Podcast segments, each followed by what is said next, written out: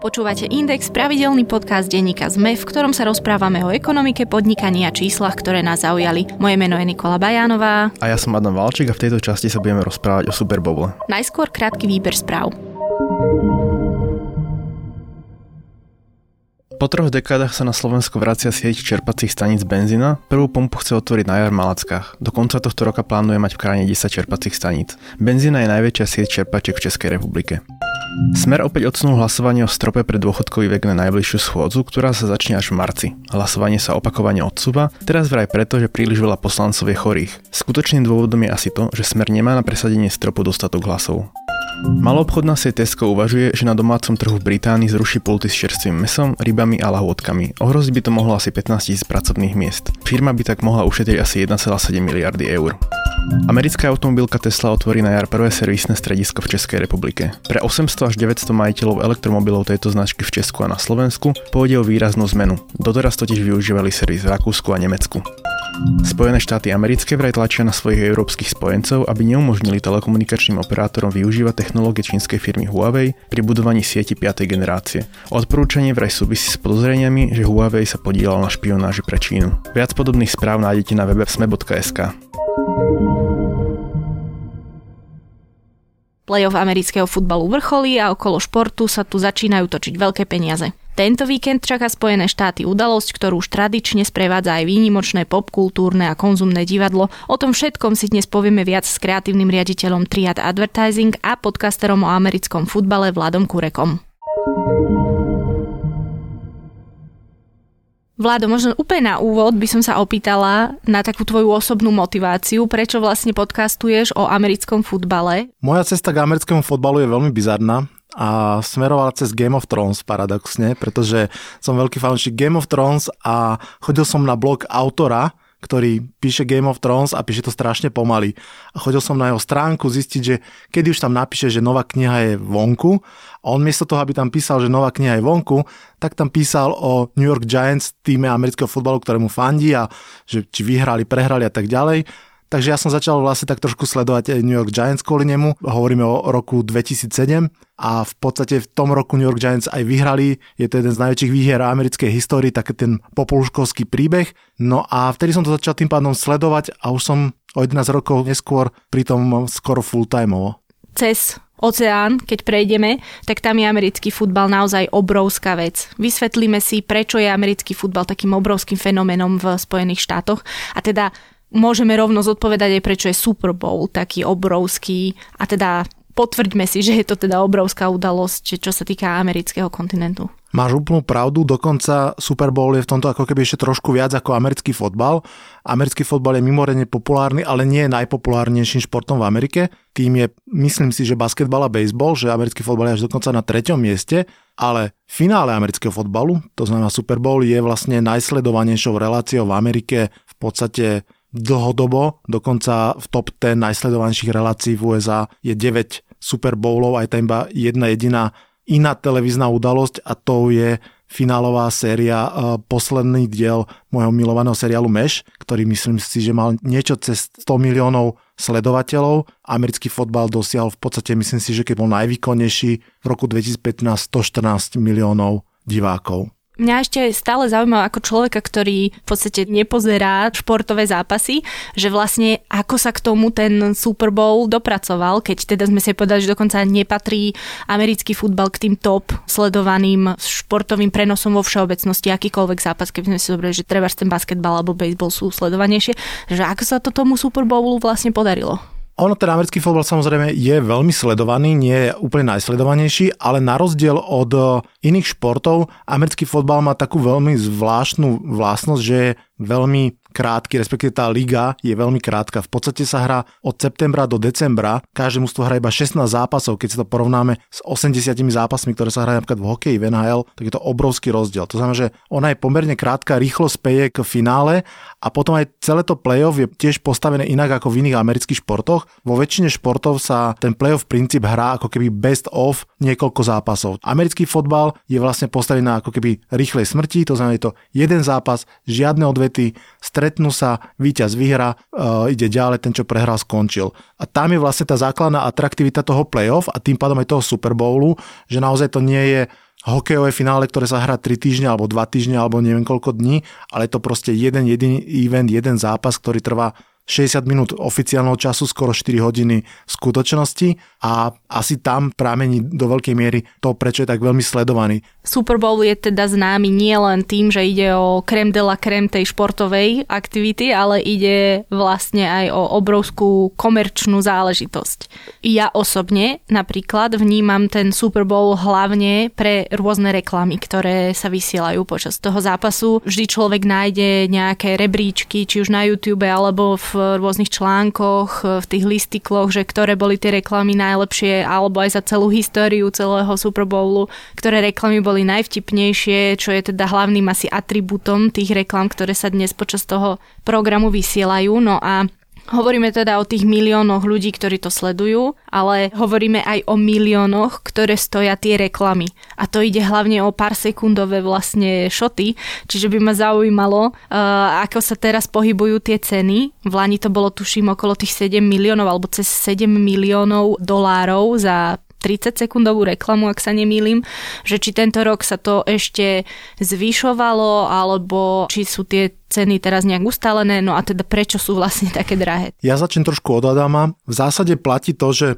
Super Bowl Sunday, to znamená tá nedeľa, kedy sa hrá Super Bowl, je považovaná za taký ako keby neoficiálny ďalší americký sviatok. Dokonca je to, myslím, po Thanksgiving Day deň číslo dva, kedy sa zje najviac jedla v ú es á, to znamená, že naozaj je to taký ten sviatok lomeno festival, kedy sa je, užíva život a celé rodiny sa stretávajú a pozerajú, to znamená, to hovorí o tej popularite toho celého. Samozrejme, reklamy sú obrovskou súčasťou Super Bowlu, najmä v Európe. Super Bowl ľudia práve cez reklamy a možno tú hudobnú show poznajú. Čo sa týka cien, tie pochopiteľne veľmi súvisia s tým, o čom sme sa rozprávali už na začiatku. Tým, že je to mimoriadne sledovaná e, záležitosť, tak rastie jej ako keby mediálna sila a rastie hodnota toho reklamného breaku alebo reklamného času.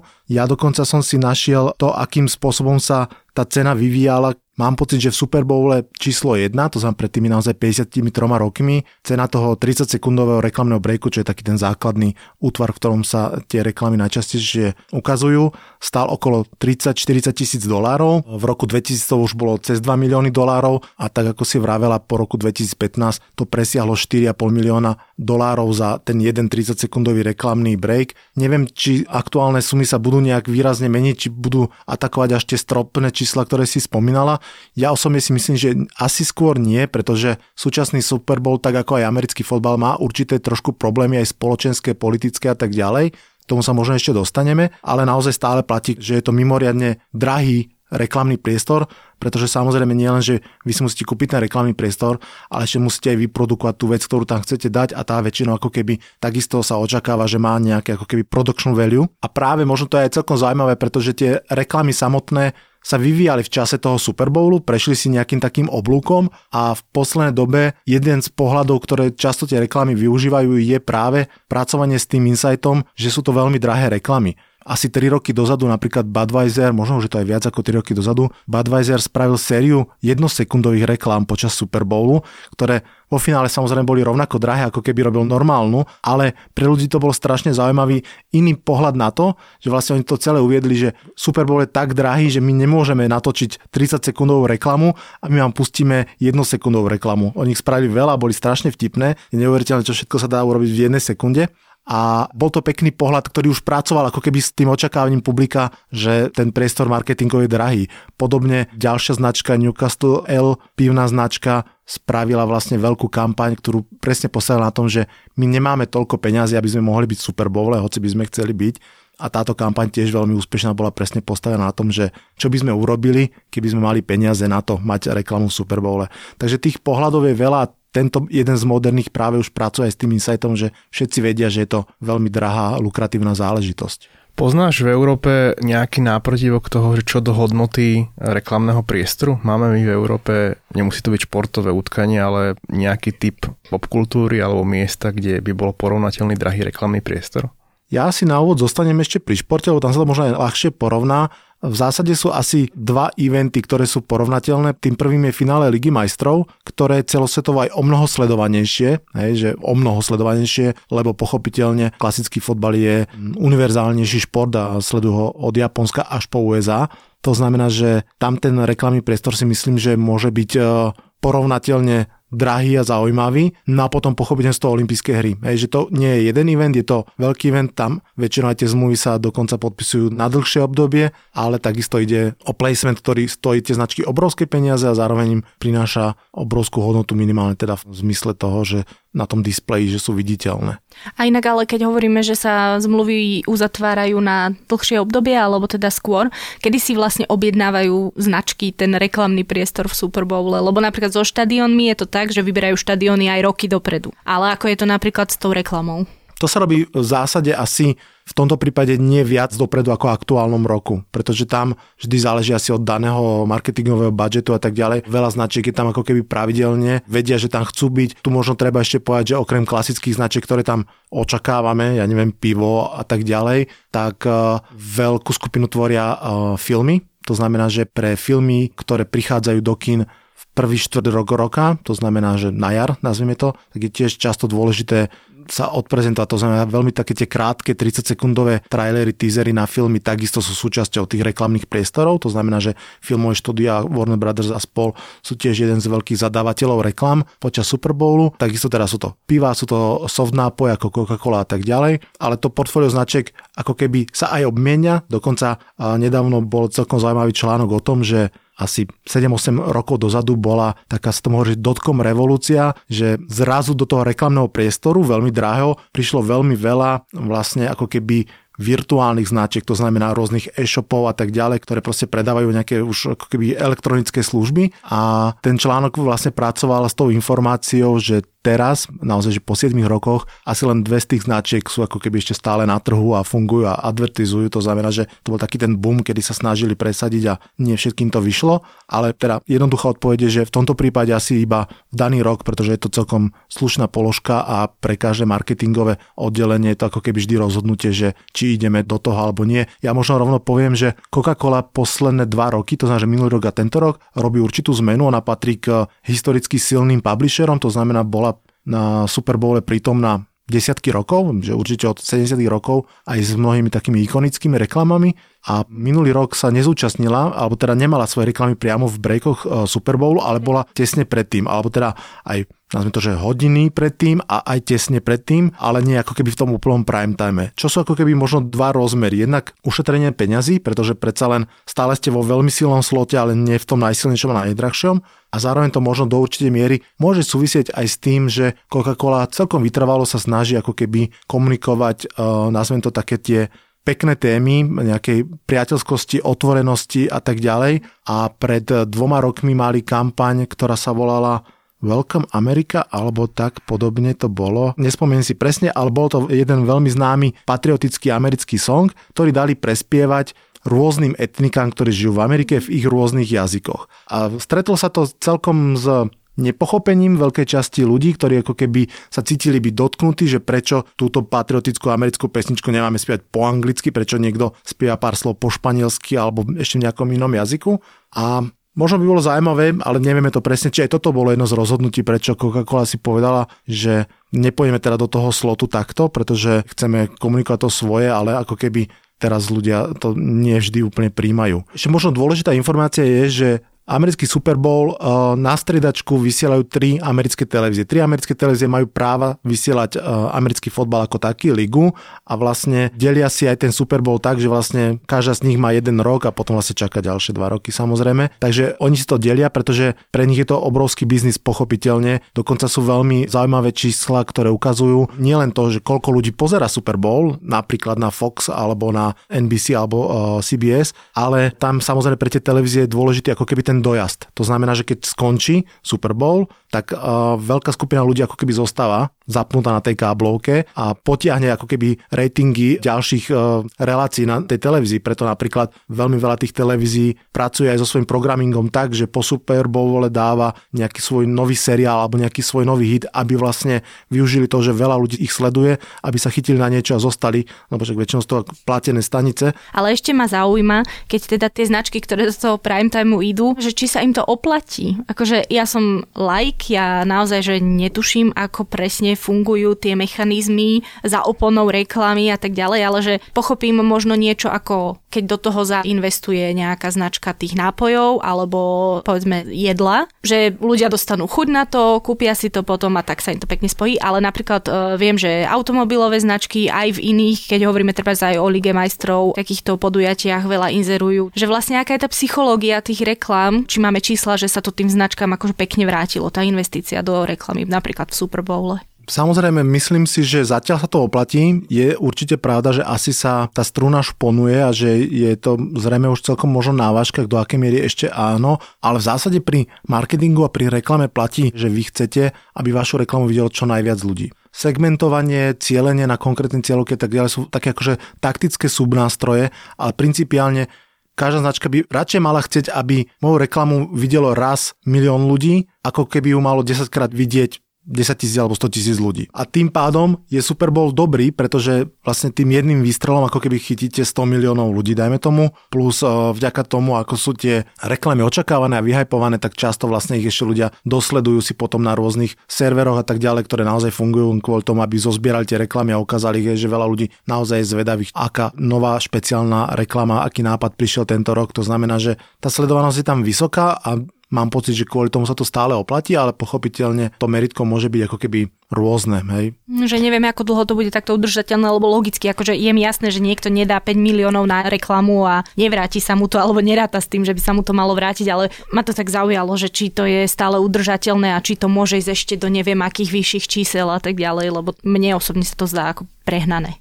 Preto posledných päť šesť rokov naozaj vznikajú rôzne stratégie, preto tá jednosekundová reklama, preto už reklamy, ktoré sú vlastne o tom, že sa nedostaneme do Super Bowlu, preto napríklad sa začalo s tými reklamami už teraz aj pred Super Bowlom samotným, hej, že kedysi bol Super Bowl ten čas, kedy boli odpremierované, to naozaj Apple a ich slávna reklama Macintosh, ako keby je ten príklad, že vtedy jeden jediný krát tú reklamu pustili, devätnásť osemdesiatštyri sa volala tá reklama a vlastne ona súvisela ako keby s tým hypom, s tou značkou a vlastne s tým podujatím, že dalo sa to vidieť len vtedy. Teraz, keď už je ten čas ako keby veľmi drahý, ten vysielací čas, tak samozrejme reklamy sa ho snažia, alebo značky sa ho snažia zhodnotiť a napríklad uh, Volkswagen štyri päť rokov dozadu, keď spravil veľmi peknú uh, reklamu, ktorá sa odvolávala na Star Wars, tak spravili to, že vlastne tú reklamu dali asi štyri dni pred Super Bowlom, už vlastne na internet s tým, že toto bude naša reklama počas Super Bowlu a vlastne ľudia si ju okamžite všimli, jednak bola vynikajúca, čo je samozrejme základná podmienka, jednak to bola Super Bowl reklama v predpremiére, to znamená, že ona nazbierala myslím, že šestnásť miliónov videní ešte predtým, ako prišla na Super Bowl a už vlastne bola slávna ešte skôr, ako sa na ten Super Bowl dostala, čiže aj to je jedno z riešení, že naozaj tie reklamy Super Bowlové už sa nepremetajú iba počas Super Bowlu, ale aj pred ním, potom tam sa vlastne ako keby oficiálne pozrú a dobiehajú potom, že tých spôsobov, ako validovať tú cenu je niekoľko. Používa sa Super Bowl aj ako také premiérové miesto na reklamy, ktoré sú potom púšťané do bežných kanálov, lebo málo kedy sa mi stáva, že reklamu, ktorú vidím na takomto podujatí, potom bežne stretnem v televízii.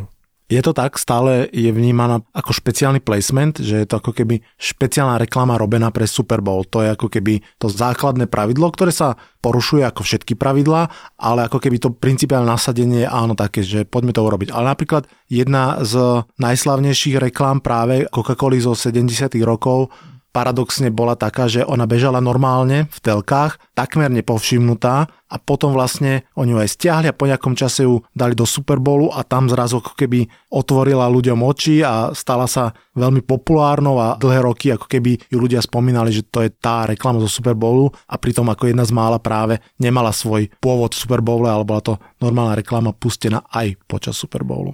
Vlastne väčšinu času zatiaľ vysielali tento program en bí sí a sí bí es, ale teda v istom roku pristúpila aj televízia Fox a celkovo tie vlastnícke vzťahy medzi Foxom, americkým futbalom, vlastne ako to celé funguje, čo sa tam stalo, ako to ovplyvnilo celý tento šport.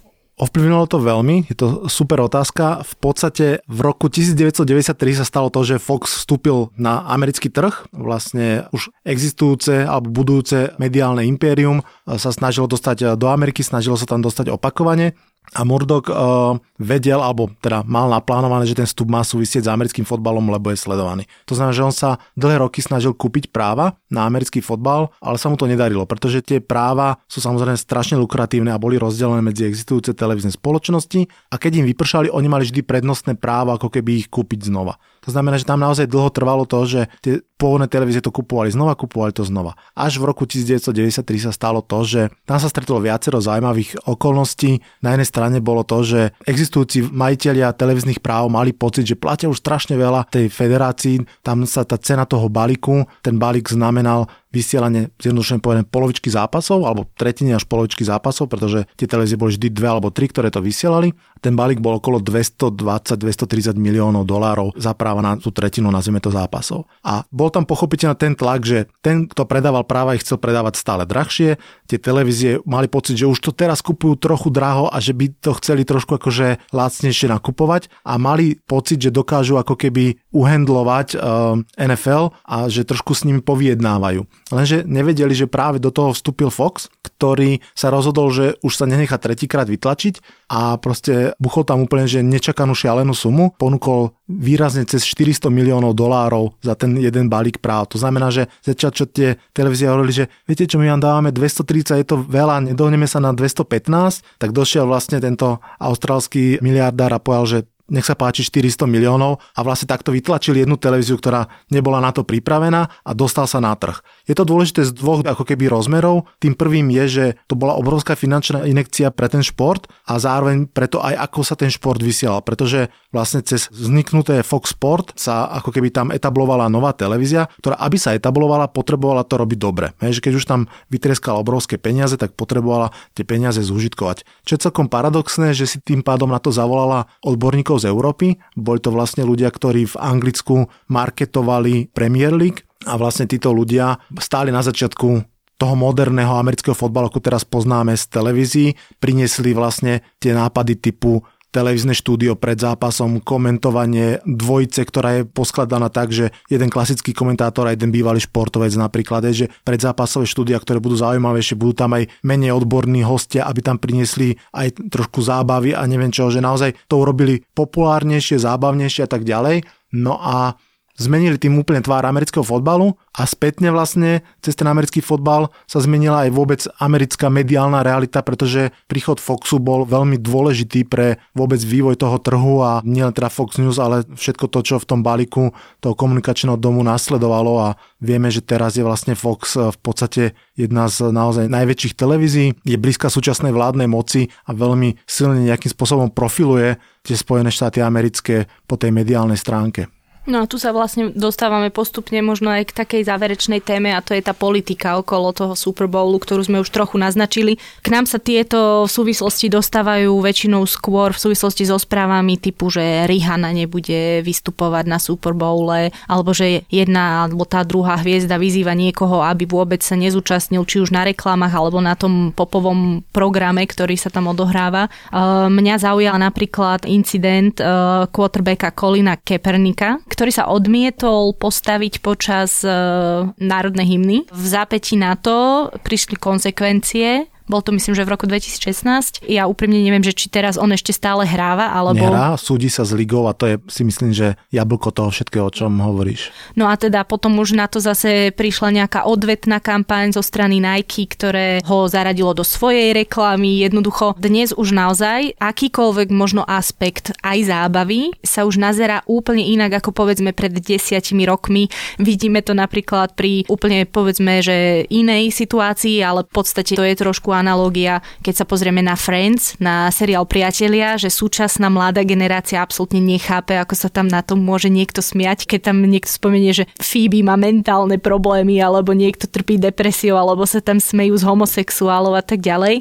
Že akože celé to nastavenie je úplne iné a presahuje to už určite aj do toho športu. No a mňa teda zaujíma, že ako veľmi je spolitizovaný, alebo teda ako veľmi sa odráža politika aj na tomto Super Bowle. Odráža sa veľmi, je to samozrejme celkom komplexná téma, ako už bolo počuť na tvojej otázke vlastne. V podstate presne tak, ako vravíš, že asi to celé začalo tým Colinom Kaepernickom dva tri roky dozadu, ktorý je černošský hráč, tak ako pomerne veľká skupina hráčov amerického fotbalu, a ktorý sa rozhodol protestovať proti, nazvime to, že brutálnym policajným zákrokom, respektíve chcel upozorniť na nie rovnaké správanie sa polície voči čiernemu a bielemu obyvateľstvu. Vybral si na to, práve ako si vravela, americkú hymnu na začiatku zápasu a rozhodol sa nepostaviť sa počas tej hymny.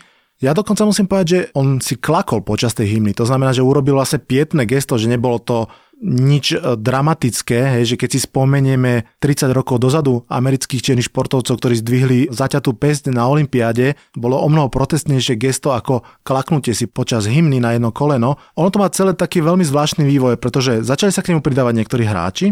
Potom do toho vstúpil Trump s citlivosťou jemu vlastnou a dvoma tweetmi ho poslal za mreže a označil všetkých, ktorí s ním sympatizujú, za neameričanov a neviem čo. Tam treba povedať, že v prvom okamihu sa en ef el ako keby postavila za Kaepernicka a dokonca, keď sa to vyhrotilo, trvalo to asi dva tri týždne, tak celý národ sa naozaj pozeral ďalšiu nedelu, že čo sa bude diať počas hymien, a v podstate tam sa všetky kluby dohodli a že naozaj, že všetci hráči, dokonca aj s majiteľmi, čo sú teda veľmi bohatí bieli muži, stáli na tej sideline, to znamená na kraji ihriska, držali sa za plecia, ako keby nejakým spôsobom sa snažili preukázať, že sú jednotní a že im ide o to isté. Ale ten tlak naozaj od štátnej administratívy, alebo teda rovno od Trumpa, bol naozaj pokračujúci, tak niektorí z tých majiteľov klubov ako keby začali ustupovať od tejto spoločnej platformy a postupne ten Kaepernick k tomu nakoniec zostal sám, plus minus pár iných hráčov, ktorí ho ako keby dlhodobo podporovali. No a čo sa stalo je to, že ako náhle tým hráčom skončili kontrakty, tak ako si ich nikto neobnovoval, hej? Napriek tomu, že mnohí z nich kvalitou jednoznačne patrili do tej ligy, Kaepernick sám takisto, tak ako keby žiaden klub ich už nechcel. A tam vlastne vznikol ten konflikt, Colin Kaepernick sa začal vlastne s ligou súdiť, pretože to označil za trest voči nemu, že to nie je proste športovo-biznisové rozhodnutie, ale politické rozhodnutie.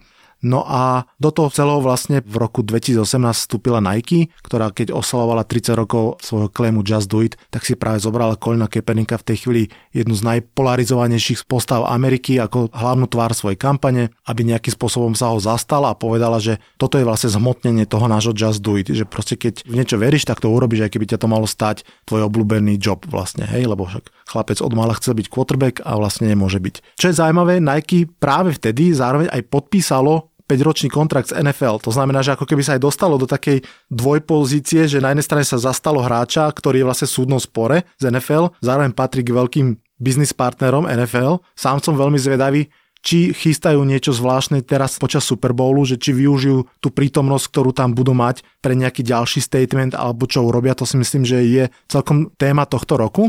A tak ako si vravela, toto celé je vlastne nejaké podhubie, ktoré kvasí a ktoré ako keby vyvoláva rôzne otázky. A jednou z nich sa aj stalo to, že zrazu ako keby nikto nechce vystupovať počas tej halftime show Superbowlu, čo je inak mimoriadne prestížny stage, na ktorý Madonna čakala desiatky rokov a tak ďalej. Viacero tých hudobných halftime show sú naozaj že spoločenské fenomény, že sa na ne doteraz pamätá.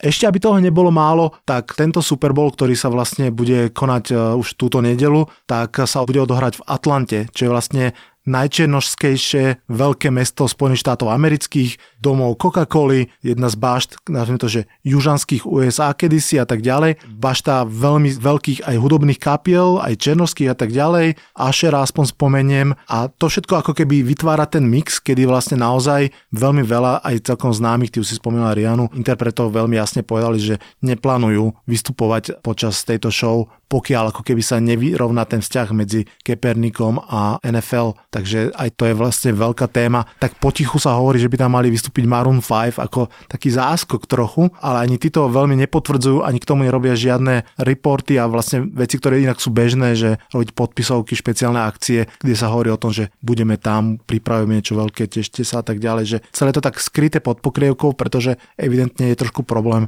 to obsadiť a vyriešiť.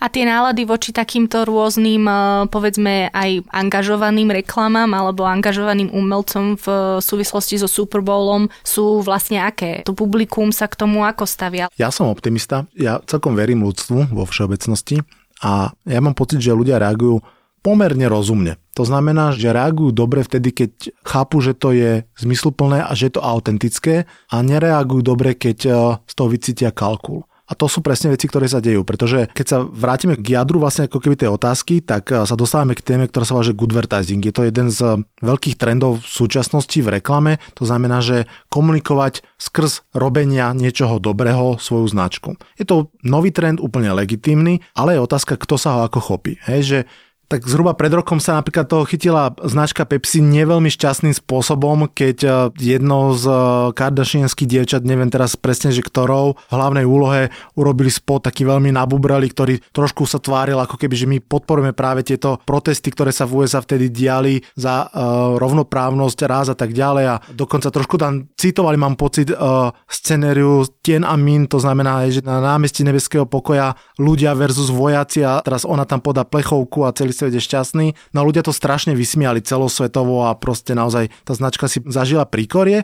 celkom oprávnené, ale zase tak, ako to funguje aj v tomto svete, že o dva týždne všetci zabudli, tak to Nike, o ktorom sme sa spomínali, bolo prijaté vlastne veľmi dobre. Teda ono, najprv bolo prijaté aj veľmi zle a keď tá kampaň s Colinom Kaepernickom začala, tak tie prvé výsledky boli ako keby katastrofálne, že brand trackingy Nike boli na takých číslach, ako žiadna značka nikdy v živote ani dobrovoľne o sebe neukázala, že obrovské pre pady, páčivosti značky a tak ďalej. Ale to hovorím ako keby naozaj o reakcii prvé dva tri dní, ktorá bola veľmi vyhrotená nejakou skupinou ľudí. Vznikali proste just burn it uh, hashtagy a ľudia pálili tenisky a tak ďalej. Ale to bola akože veľmi vizibilná, ale stále menšia skupina ľudí.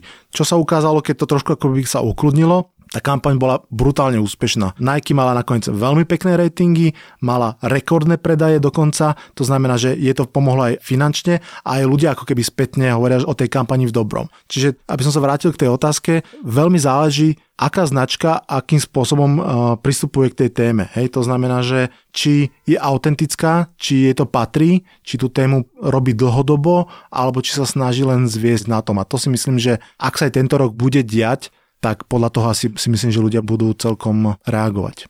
Už túto nedeľu bude Super Bowl a určite uvidíme veľa nových a zaujímavých reklám. Práve o nich a o reklamnom vesmíre okolo tohto podujatia sme sa rozprávali v dnešnej časti podcastu Index s kreatívnym riaditeľom Triad Advertising a podcasterom Vladom Kurekom.